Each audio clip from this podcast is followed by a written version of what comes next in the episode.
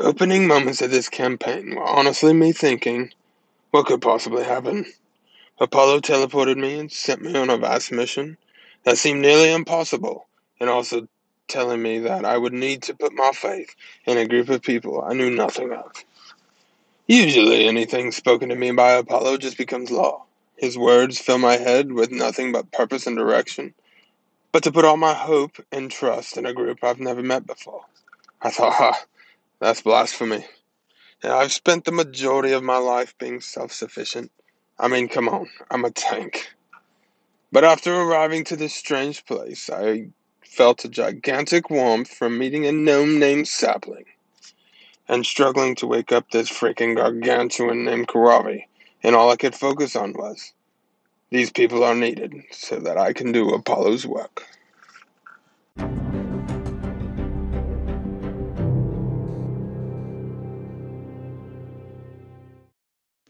Aegis sees Azrael in hell crying out for help in a vision, leaving the party confused and in solemn over the news of the blood war he begins to tell them about. Devils and demons, for control of the world, he says. Something has changed in this forest, causing him only to reside in the cave. It actually pulled him down into this cave and is leaving him here, this statue slash aura, this individual. Others even seem to be seeking a prophecy as well, coming to him before we even showed up. The lands are changing, and this leads us right into the story of the Cloakwood, a place that is changing in front of our eyes. But before that, the party bests Thorida in a game of Balder Bones back at the Elfsong Tavern. We gain her respect, and Thorida has now invited us into a private meeting with her. He always pawns his work off on me, she says, complaining about Aegis sending people to her. It's fascinating now that both Aegis and Thorida in this dialogue are talking about people who are looking for the prophecy. I don't think I put this together. I don't know if you did.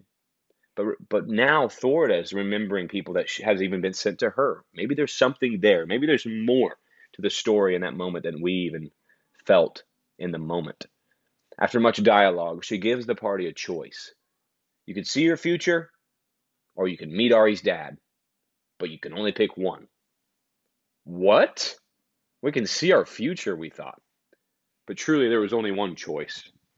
We know our destiny, we know our prophecy. Thorida has called us into one moment, and that's to meet Ari's dad. She gives us our task quickly after. There's a festival in fact, I think it's in your part of the world, sapling, she says. An amulet of planes is at stake.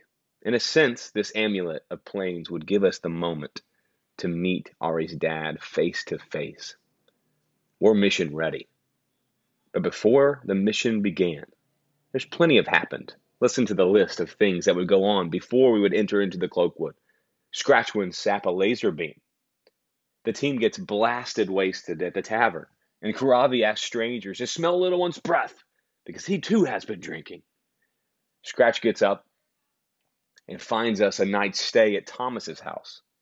Ari sees purple smoke atop a building, and the party is introduced to the Flaming Fist for the first time via Ari's, how should I say this, fishy situation. One of the most brilliant and masterful role playing moments we've had in this entire campaign is when Ari goes and catches the fish for the man who was at, at, at the end of a sword of the flaming fist. And this kind of introduced us to the very first time of something else is going on, even governmental, even political powers at B. Not just devils and demons, but now it's Zaj. Now it's the flaming fist. And we learn much more about that once we get to the festival. And as we begin our journey to the Cloakwood, to Candlekeep, hopefully, eventually. Sapling telling a story of his home and he, I'll go on this mission only if you let me meet my parents. Of course, we would go on to meet Sapling's parents, but first, Karavi at the front of the boat. As the water is washing over his face and he can breathe and not a not a bird, not a dwarf, not a gnome, trying to exclaim that no one could be doing what he's doing at the front of the boat to steer us in the right direction. We will learn of even other battles coming our way. But then we met all in the Cloakwood, Sapling's home, a place of solace, a place where Sapling will f- finally feel for the first time after being kicked by the Pegasus into the sky, where he's back home. But something was different. A spider seemed demon possessed, begins going after some of the party members. Animals asking Sapling, What's going on? Why is everything changing? This isn't the first time we've heard about things changing. Aegis mentioned it. Thorda mentioned it. Obviously, we understand the blood war is at hand, the political powers that we just mentioned fighting to gain power. But the Cloakwood? Even the Cloakwood's at stake?